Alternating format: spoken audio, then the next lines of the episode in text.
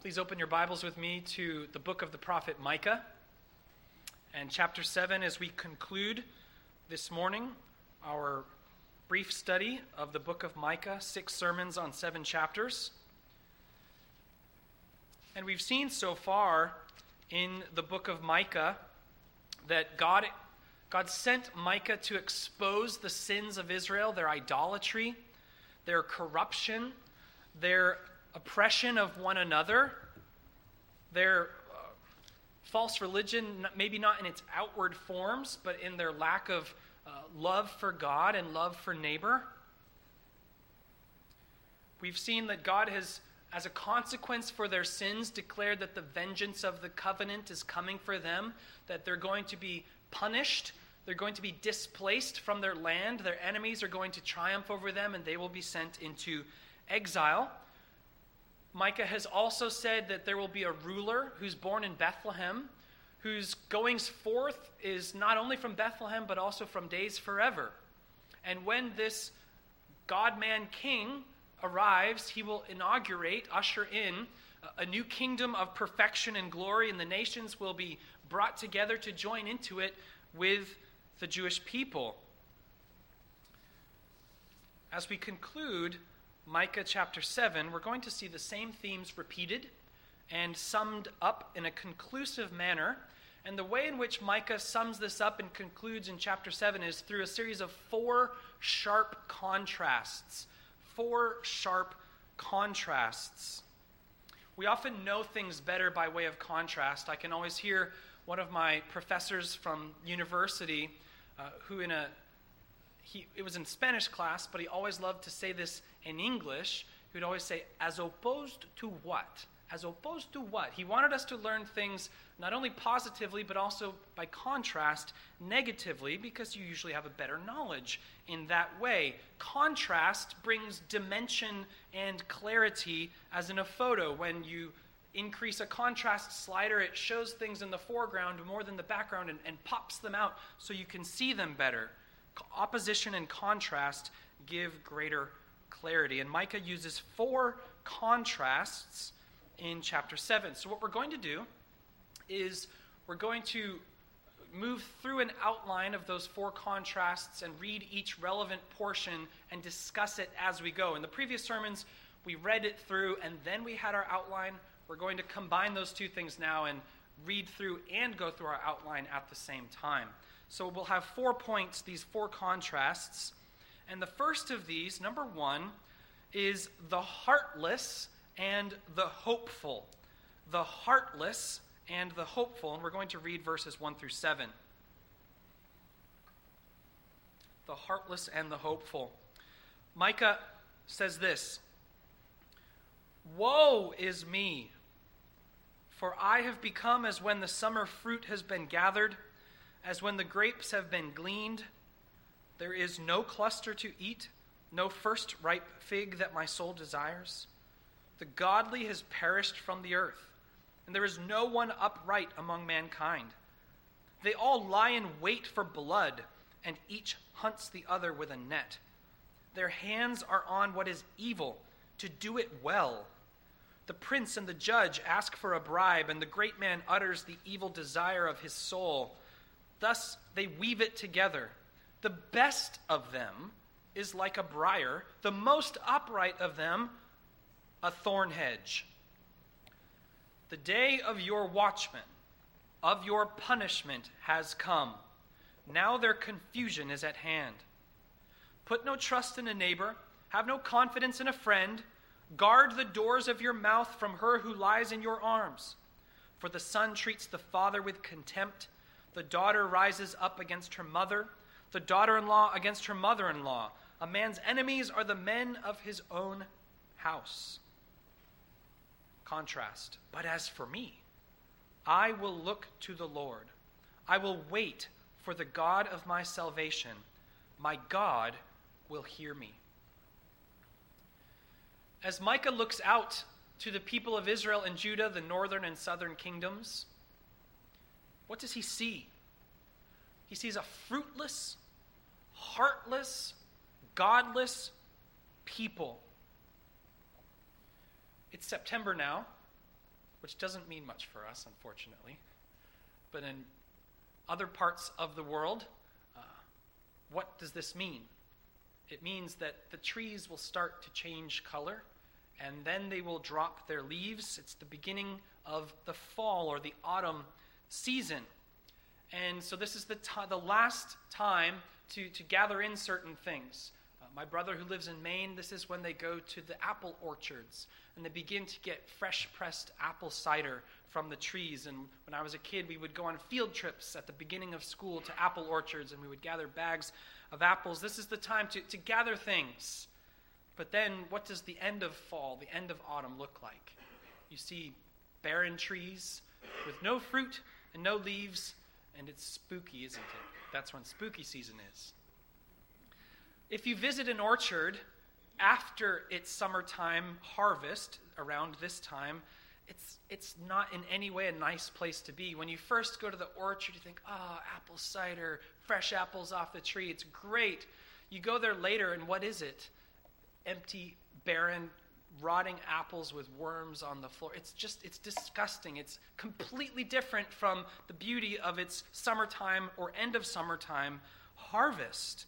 Well, Micah uses this kind of metaphor to describe Israel and Judah. He looks at them and they're just barren fruit trees with no fruit on them. No grapes, no figs, nothing luscious and juicy that is so wonderful to, to eat. He says there's nothing good in this people. There's nothing fruitful in them. I have become as when the summer fruit has been gathered, as when the grapes have been gleaned. So it's all gone. There is no cluster to eat, no first ripe fig that my soul desires. And then he doesn't speak in metaphor anymore. He uses the reality. The godly has perished from the earth, and there is no one upright among mankind. Micah looks at Israel and Judah, at his countrymen, and he says, Is this what we've become? He says, What are we good at? What are we good at, Israel and Judah? Verse 3 Their hands are on what is evil, to do it well. You're good at sin. You're good at wickedness. You're good at injustice and oppression.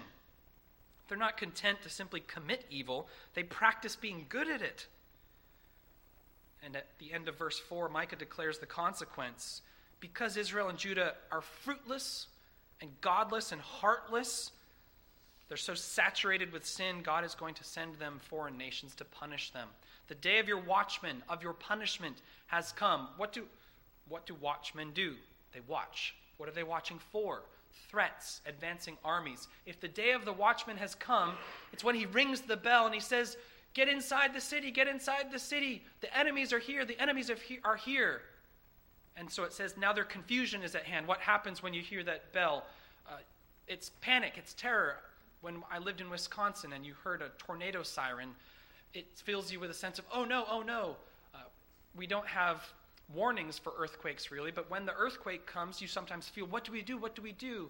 And we may try to be prepared, but when the time of disaster is upon you, confusion and panic are the result. And this is what God says the day of your watchman, of your punishment, has come.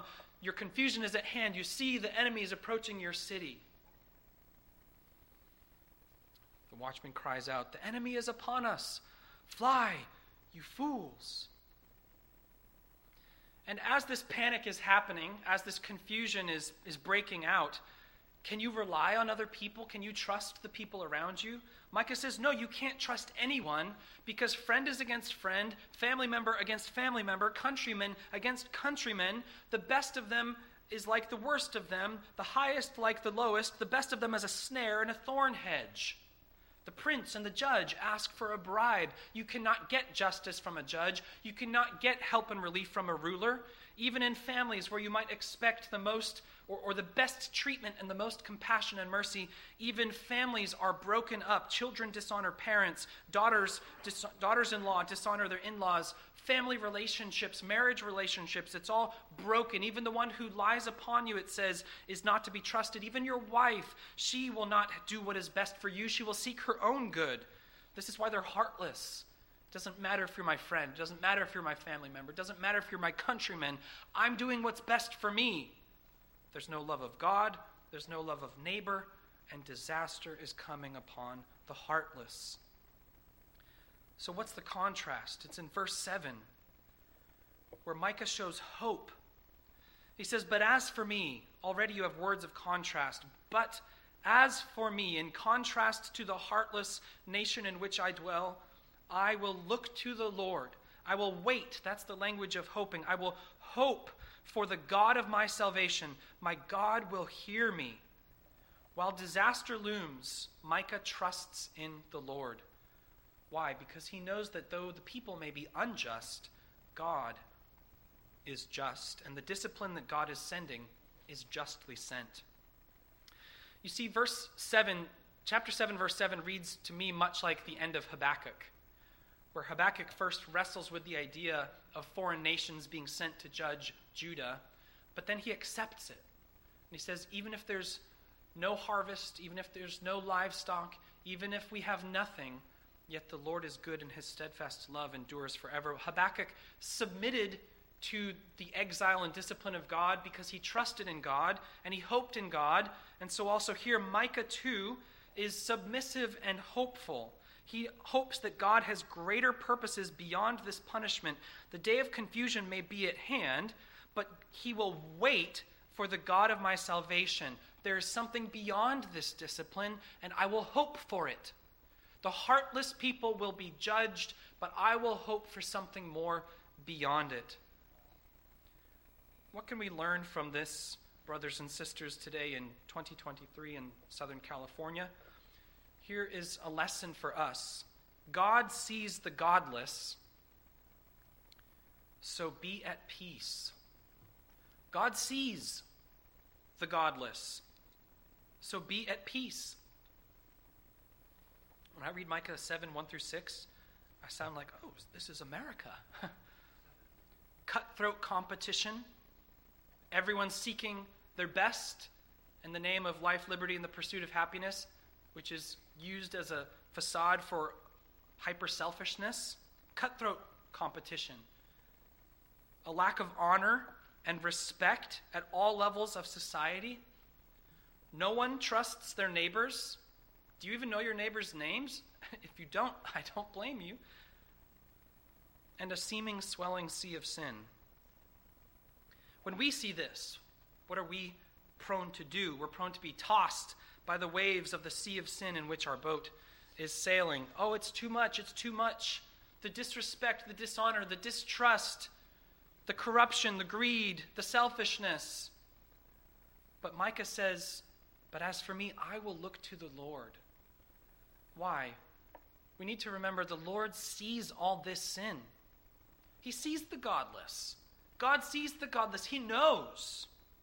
And He punishes and will punish the wicked.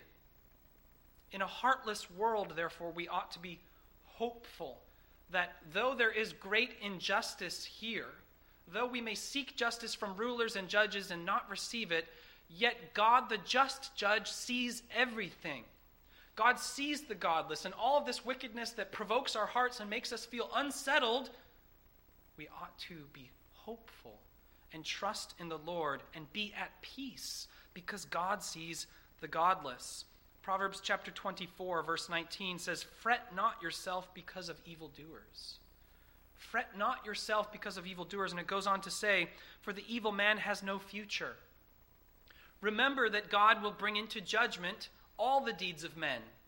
And so, though we see much sin now, and though we do not see sin necess- punished necessarily in this life, nevertheless it most certainly will be.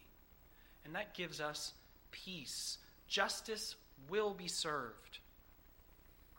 So turn off the news outlets or the social media outlets that are going to beam a sea of sin into your brain. Be diligent in your work and love your neighbor. And in all this, be at peace.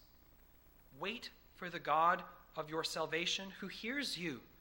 And in a heartless world, be hopeful because God sees the godless. So be at peace. Let's move on to the second contrast, which is in verses 8 through 10. And the title here is The Maidservant and the Mistress. The maidservant and the mistress. Now, to understand verses 8 through 10, you need to understand that when we read the word enemy in just a moment, it's in the feminine form. verses 8 through 10 is a contrast between two women, and the enemy that's spoken of is a woman. It, it, was much easier in the Spanish ministry this morning because it just says la enemiga. So you know it's feminine. But in English, the Hebrew feminine word is obscured by our relatively genderless language. And you need to know that this is a woman enemy in verses 8 through 10. That's important for how it's presented to us. Verses 8 through 10 Rejoice not over me, O my enemy. That's the feminine enemy. When I fall, I shall rise. When I sit in darkness, the Lord will be a light to me. I will bear the indignation of the Lord because I have sinned against him, until he pleads my cause and executes judgment for me. He will bring me out to the light. I shall look upon his vindication. Then my enemy will see, and shame will cover her who said to me, Where is the Lord your God? My eyes will look upon her. Now she will be trampled down like the mire of the streets. Pride and vanity affect all persons, men and women. But they manifest themselves, they show up in different ways in men and women. And so we're going to speak in some generalities that you have to accept as true, but are not universally true. Among women, it's an age old truth that girls take delight in hurting other girls by being better than them. Girls love to be superior to other girls and can be extremely competitive even brutally so, with one another. And if you have no idea what I'm talking about, you've never had a sister, I guess, or girlfriends. Now, all joking aside, nearly every movie or show with teenage girls in it will portray some form of female cruelty. And why do they do that? Because it connects to reality. They may play it up, they may overdo it, but it connects to reality. There is a particular form of female cruelty that comes from vanity and pride. And this is not to say men do not have the same thing, they do, it just looks different. Men punch each other in the face, but girls tear each other to shreds with words and looks and all kinds of things pressure, more social forms of cruelty. Beyond the make believe world of Hollywood, you don't have to look very far or live very long to see this to see girls being mercilessly cruel to one another and seeming to delight in making the other feel bad because their joy is in the other's suffering. It's not enough that one girl should succeed, the others must fail.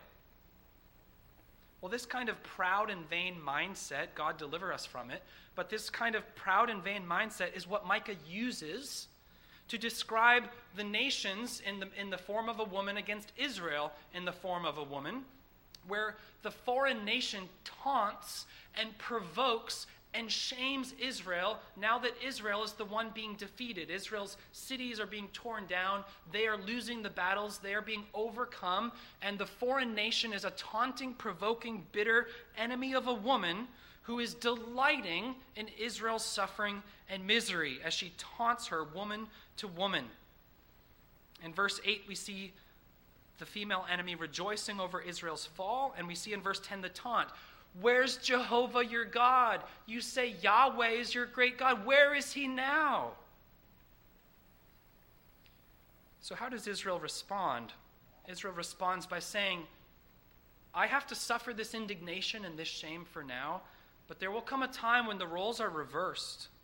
There will be a time when you will be ashamed when you will be trampled like the mud in the streets, when you will be destroyed, and, and I will see it, says Israel. I will see your downfall. I will see your destruction. Shame will cover you who boasted and taunted, you who puff yourself up in pride. All that pride and vanity will suddenly come to a fall, and you will be the one who is ashamed. Now, why did I give this point, this contrast, the title of mistress and maidservant, or maidservant and mistress? Well, it's because of a, a, portion in the Proverbs that I'd like you to turn to with me. Please look at Proverbs chapter 30.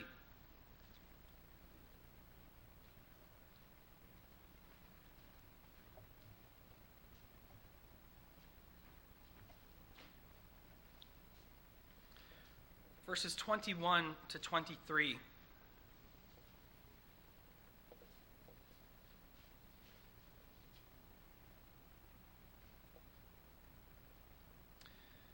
Says this Under three things the earth trembles, under four it cannot bear up a slave when he becomes king, and a fool when he is filled with food, an unloved woman or an angry woman when she gets a husband, and a maidservant when she displaces her mistress. See, the maidservant and the mistress, we use titles Mr. and Mrs., MR and MRS. That's for master and mistress. Mistress is just the feminine form of master. Master Renahan, Mistress Renahan. It's Mr. and Mrs. So the mistress is the woman of the house, La Senora, the woman of the house. And when she is displaced by her maidservant, you have an inferior in place, the maidservant, who suddenly becomes the superior in place over the, the, uh, the mistress. And it's saying that the earth cannot even bear when this happens. Why? Because the maidservant will now take advantage of this inverted superiority and inferiority and use it to her advantage to be cruel and merciless to her former mistress. When the maidservant ascends and becomes ascendant, then she will do everything in her power to vent herself upon the one who was previously superior to her. And this is what we see happening in Micah 7 8 through 10. The nations around look at Israel and they can't destroy it, they can't defeat it, and Israel seems like the superior to them.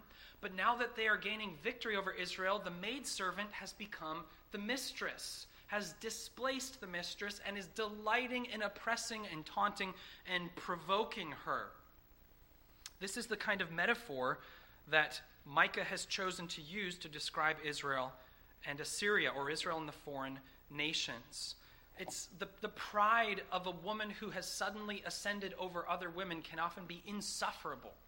Uh, it's okay to show a show of hands. How many of you are familiar with either the books or the movies Pride and Prejudice? A good number. Remember when Lydia gets married and then she gets to walk first into the house in front of her sister Lizzie? No, Lizzie, I go ahead of you because I'm married now. She should have been ashamed of her marriage, right? But Lydia was all puffed up because she was the married woman now and had a higher social status than her older sister. That's the this is what Proverbs is talking about how insufferable that kind of vanity is and that's the kind of cruelty and taunting that the foreign nations are giving to Israel. Proud and haughty insufferable vanity. Well, Israel says, I have to endure this for now because the Lord has sent this discipline. Verse 9 I will bear the indignation of the Lord because I have sinned against him. God will use the nations to punish Israel, but he will punish the nations that punish Israel. So Israel knows this will be uh, inverted or changed, flipped in the future. So, what can we learn here? Here's the lesson Your discipline will not last so be at peace. Your discipline will not last, so be at peace. In a previous sermon, we used the point first Babylon, then bliss. For now, we have to live in exile among the nations. But there will come a time when God brings us into blessedness. Well, it's the same point given here again. We must suffer the the indignity of being persecuted and shamed by those around us. And we may not suffer as much as other people do in other parts of the world or at other times in history, but it still nevertheless happens to us that because we are because we belong to Christ, because we worship him and honor him, it brings upon us the, the pride and the vanity of others who hate Christ and therefore hate us and want to see us suffer and be brought low. But we need to know, to, in order to endure this, it won't last. It won't last. The pride of the unbelieving around us who want to stomp on us, perhaps, it will not last, and there will be a reversion or an inversion. We ought, therefore, to be at peace. If God gives our enemies triumph over us for a time, it's only for a time. Until he pleads my cause and executes vengeance for me, says Micah. There is a greater justice coming, which we, is what we saw in the previous point. There is a final judgment, a final bringing of all things into account, and I trust in that. Therefore, I know my punishment is, is temporary, my suffering, my discipline is only for a time, and I will be vindicated. Consider Jesus, who endured the worst mocking possible. Why did Jesus endure the worst mocking possible? Because he's the most worthy of honor. He's the most dignified to be worthy of honor, the most worthy of worship and obedience and faith. He's God in the flesh. No one was better, as in more good or true or just or perfect or holy than him. No one was more worthy of honor and respect and love and obedience and worship. And therefore, all of the ridicule and the mocking and the scorn and the contempt, all of it is infinitely unjustifiable and wicked. But he endured it. He endured it to give his life for us, and we can follow his example. And not only that, but he has also pronounced a blessing on all those who suffer the same fate. Blessed are you when they revile you. Blessed are you when they speak ill of you. Blessed are you when they persecute you as they persecuted me before you. Blessed are you when you suffer for my name's sake, Jesus says. Your discipline will not last, so be at peace. Number three, the third contrast the triumphant and the trembling. And here we're looking at verses 11 through 17. The triumphant and the trembling, this is very similar to the previous contrast. However, it has more of a focus on what's coming after as opposed to the shortness and brevity of the time of what you're enduring now. Micah focuses on the glory that awaits them after their suffering. Beginning in verse 11 A day for the building of your walls. In that day the boundary shall be far extended. In that day they will come to you from Assyria and the cities of Egypt, and from Egypt to the river, from sea to sea, and from mountain to mountain. But the earth will be desolate because of its inhabitants, for the fruit of their deeds. Shepherd your people with your staff, the flock of your inheritance, who dwell alone in a forest in the midst of a garden land. Let them graze in Bashan and Gilead as in the days of old, as in the days when you came out of the land of Egypt. I will show them marvelous things. The nations shall see and be ashamed of all their might. They shall lay their hands on their mouths, their ears shall be deaf. They shall lick the dust like a serpent, like the crawling things of the earth. They shall come trembling out of their strongholds. They shall turn in dread to the Lord our God, and they shall be in fear of you. Here's another strong contrast a time of rebuilding and blessedness when God's, the fortunes of God's people are, are restored so that their boundaries are extended. Why do you add on to a city? Because there's more people. Why do you expand your tent? Because you have more children.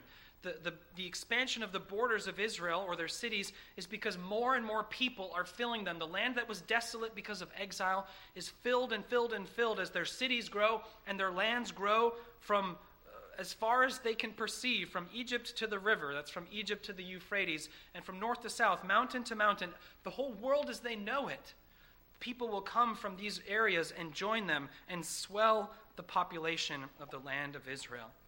So these are the triumphant. Exile is over. We're returning. We're rebuilding. And then we see the trembling that these people that oppressed Israel and hated the people of God, they will be cursed. The language of the curse upon Satan in the Garden of Eden is used to describe these people. They shall lick the dust like a serpent. No one will be lower than them. Like the crawling things of the earth. That's the curse on Satan.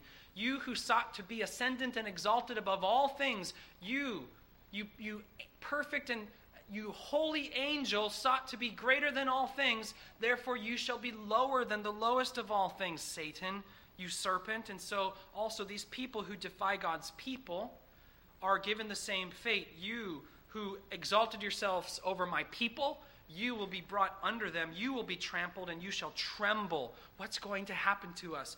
We are the enemies of God. What will He do to us as they turn in dread to the Lord? What can we learn from this Here's the lesson you will be brought home. So be at peace. You will be brought home. So be at peace. Micah foresees a restoration, and we know God brought his people back from exile. But Micah sees a very glorious restoration, doesn't he? Far beyond what happened in the restoration and the rebuilding that took place after the return from exile. We've mentioned it several times because it's important that when the temple was reconstructed and reconsecrated, the older people wept because the new temple was inferior in glory to the, to the previous temple. Things were not better, they were, in a sense, worse. A temple was better than no temple, but this temple was worse than that temple. And they wept. And they said in Nehemiah, Nehemiah after the restoration, we are slaves in our own land. They were just a few, living in a few houses in Jerusalem. So, what Micah foresees is indeed the return from exile, but he's seeing something far more wondrous and glorious. He's seeing the building of Jesus Christ's church.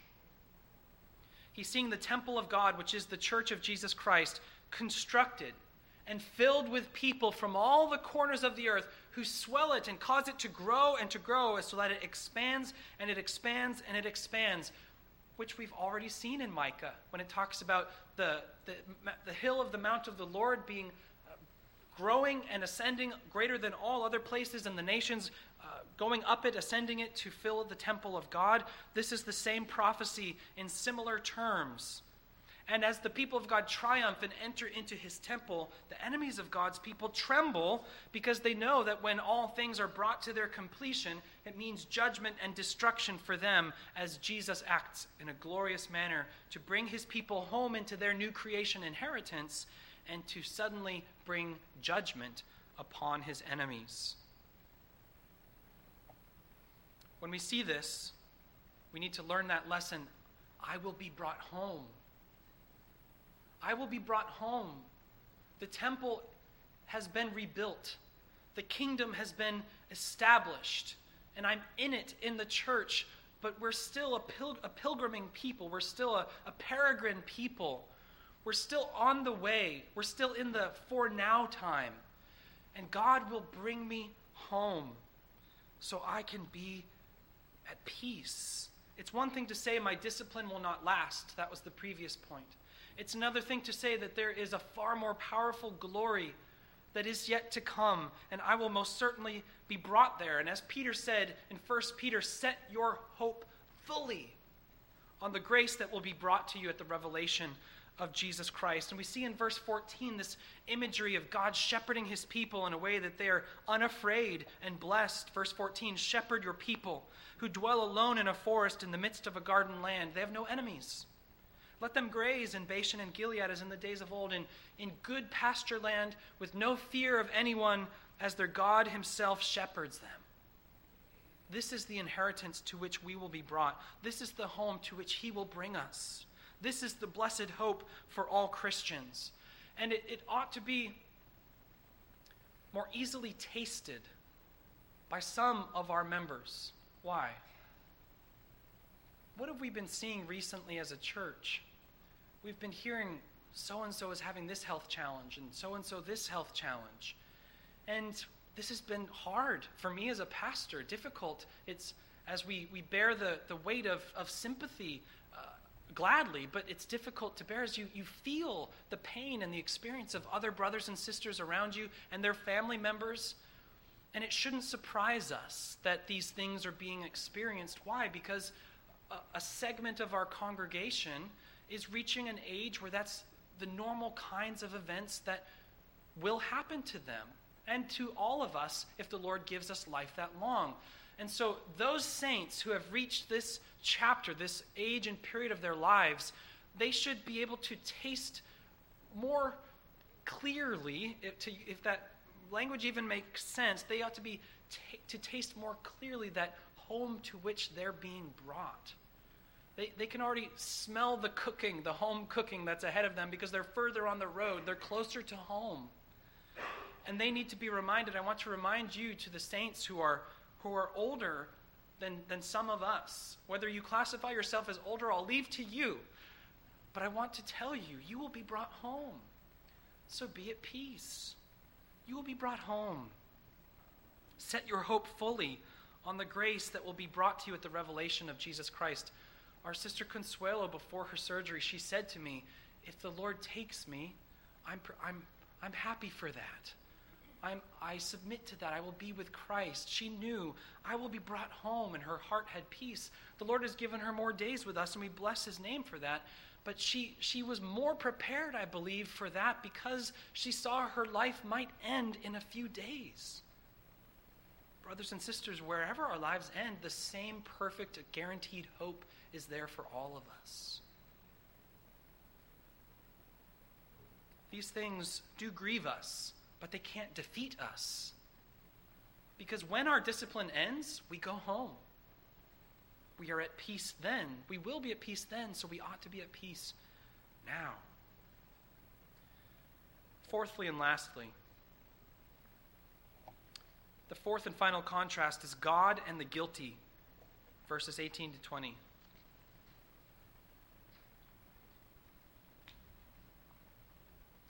God and the guilty. The greatest contrast that there can be, that might be an overstatement, but the greatest contrast that there can be is to consider, on the one hand, the greatness, the majesty, the power, the holiness, the perfection of the one true and living God. His perfect purity, his glory and holiness. And then to compare and contrast that with the weakness and the sin and the inconstancy and the lies and the deceit and the fickleness and the unfaithfulness of God's creatures, us. When we make this great contrast and comparison between God and the guilty, we would ask the question how could God ever forgive or show mercy to one so beneath and below, indifferent and other and wicked and unholy and unrighteous and unjust. We could add on lots of words which would not be an exaggeration. When, when you're writing, they want you to be succinct. Just choose one good word instead of a bunch of adjectives. But in this case, we would need to use all the adjectives we could just to properly express just how wicked and sinful and infinitely distant from God we are because of our sin. And how could God, in such a great contrast to the guilty, pardon and have mercy and compassion on the wicked? Well, this is Micah's concluding question in contrast. Verse 18 and following Who is a God like you, pardoning iniquity and passing over transgression for the remnant of his inheritance? He does not retain his anger forever because he delights in steadfast love. He will again have compassion on us. He will tread our iniquities underfoot. You will cast all our sins into the depths of the sea. You will show faithfulness to Jacob and steadfast love to Abraham, as you have sworn to our fathers from the days of old. The climactic question of the book of Micah is Who is a God like you? And you may already know this, but that's Micah's name. That's Micah's name, Micah. Let's do a little bit of, of Hebrew. Micah, M I. That's the first word, me. Me means who. It's an easy Hebrew word to remember. Me, who? Who, me? Me. So Micah, me, who? And then the C, k, means like. Meek, meek. Yah, Jehovah. Who is like Jehovah is the name of the prophet Micah. Who is like Jehovah? And Micah uses a slightly larger form of that question here to say, Who is a God like you? Who is a God like you? Is the climactic question of Micah's book. And what prompts this question is that God does forgive, and God does have compassion, and God does pardon iniquity. We've seen throughout the book of Micah the wickedness of God's people, Israel and Judah, from every level of society or every position and station, every kind of person, men and women, old and young, rich and poor, strong and weak, everything, sin corrupts them all. And Micah has said in this chapter, the godly has perished from the earth. It's a barren, fruitless orchard that's good for nothing but to be cut down and burned. And yet, God will have mercy. And yet, God will pardon. And yet, God will pass over transgressions. Who is a God like you? Who is like Jehovah? Micah. Micha. What makes, marvel, what makes Micah marvel is this contrast between God and the guilty.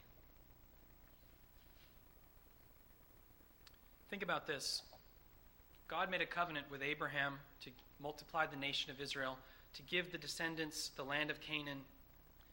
And he made a covenant through Moses to say, if you're going to live in this holy land, you must be a holy people. And if you won't, I will punish you and, and expel you, exile you. And Israel has been unfaithful, and God is punishing them and exiling them. And yet he will restore them, he will bring them home. Why would he do this? Who is like the Lord? Well, what's the lesson we can learn here? The lesson is this God will keep his covenant, so be at peace. God will keep his covenant, so be at peace. I want to contrast in within this heading the old covenant and the new. Micah speaks here of God granting a perfect and lasting and enduring forgiveness. He says, You will cast all our sins into the depths of the sea. Once they're down there, they're not coming back. if you cast the sin of someone into the depths of the sea, it's not coming back. It's gone. The, the forgiveness that Micah describes is a forgiveness that's everlasting. And that's a contrast with the Old Covenant. Why? Because the writer to the Hebrews tells us that if you use animal blood and animal's flesh and Levitical priests, mortal priests, to offer up a sacrifice to restore your ceremonial purity to live in Canaan, it says in Hebrews that there's actually a reminder of sin that's still encoded and embedded in those sacrifices to say, you need more. You need something greater. You need something other. And Micah is speaking of something greater and something other, something that gives a perfect and perpetual forgiveness. There must be a perfect sacrifice. And we know that God provided it for Israel and for all men through Jesus Christ. In fact, we talked about it just last week. Uh, we were reading Micah 6 and 7 and separated by a week. You could just read Micah 6 and 7 back to back, where you would see in Micah 6 the question of, What can I offer for the sin of my soul? And we said last week that the innocence and the obedience of Jesus make his sacrifice infinitely powerful to bring about a perfect forgiveness. And this is a description of the forgiveness that comes from Jesus' sacrifice on the cross pardoning iniquity, passing over transgression, delighting in steadfast love, treading our iniquities underfoot, casting all our sins into the depths of the sea. How can this be? Not through animals, not through the old covenant, not through the Levitical priests, but through a new covenant and a new sacrifice and a new and perfect priest who is Jesus Christ. And what is the promise of the new covenant in Jeremiah 31? I will be merciful to their iniquities, and their sins I will remember no more. It's the same promise we see at the conclusion of Micah chapter 7. God's promise in the new covenant is to give this perfect forgiveness, and He has made it possible. It has been procured for us in the sacrifice of Jesus Christ, who gave His body and shed His blood for us. And does the death of Jesus forgive us all our sins? Praise God, it does. Does the death of Jesus forgive all our sins for all time? Praise God that it does. Brothers and sisters, see this wonderful, it's not a glimpse, it's a, it's a glare of the gospel in Micah chapter 7 as Micah sees a time when God will provide for them a perfect forgiveness, a perfect pardon. And this came to them in Jesus Christ. For Israel, first for Israel and Judah, first to the Jew, then to the Greek, first to Jerusalem, then to Samaria, then to the corners of the world. And it's reached us here. It's reached the countries where you are born in. And now here we are. The new covenant has reached us.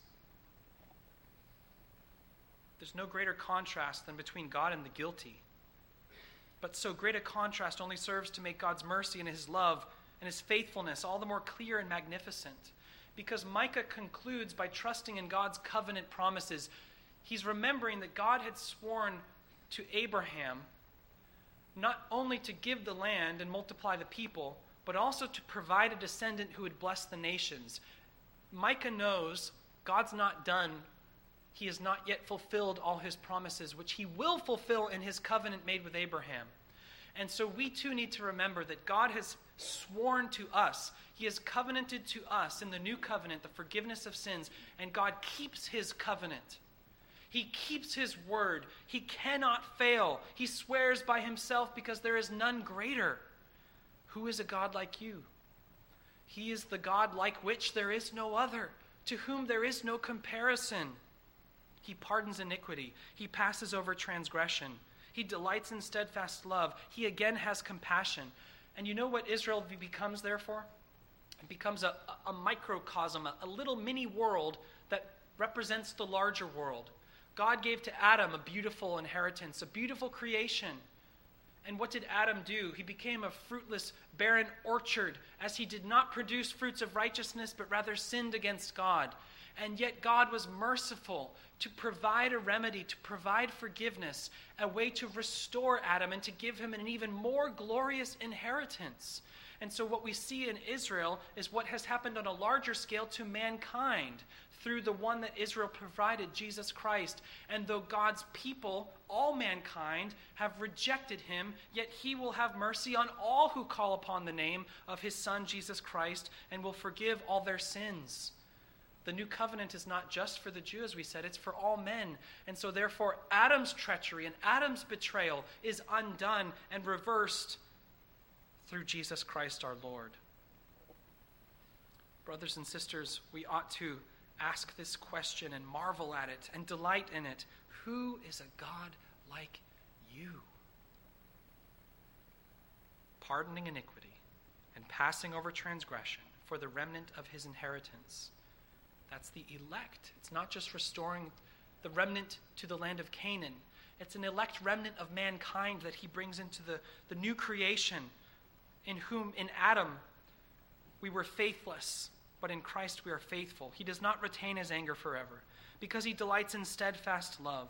He will again have compassion on us. He will tread our iniquities underfoot. You will cast all our sins into the depths of the sea. You will show faithfulness to Jacob and steadfast love to Abraham, as you have sworn to our fathers from the days of old. What a wonderful crescendo and climax to the book of Micah. As we've seen throughout it, the sin and wickedness of mankind and the sin and wickedness of Israel, and it all comes to a wonderful conclusion of God's greatness and God's grace in the blood of Jesus Christ given to us in the new covenant. Let us meditate on that greatness and love and mercy. Let us meditate on those promises. Let us meditate on that covenant, which God will most certainly fulfill. And let us be at peace. Amen. Let's pray.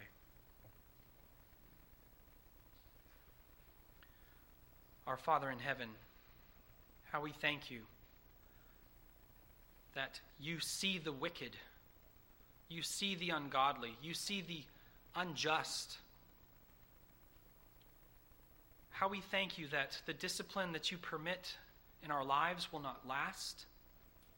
How we thank you that you will bring us home. How we thank you that you keep your covenant, and therefore we have peace. We have peace among the injustice of this world. We have peace under the afflictions of this life. We have peace looking toward heaven. We have peace knowing that our sins are forgiven in the blood of Jesus Christ. You have blessed us so abundantly and richly. And our response is words of thanksgiving and deeds of thanksgiving. So help us to love you more and to serve you better in gratitude for all that you have done for us. We praise you and we thank you, Father, Son, and Holy Spirit, in the name of Jesus Christ, our God incarnate.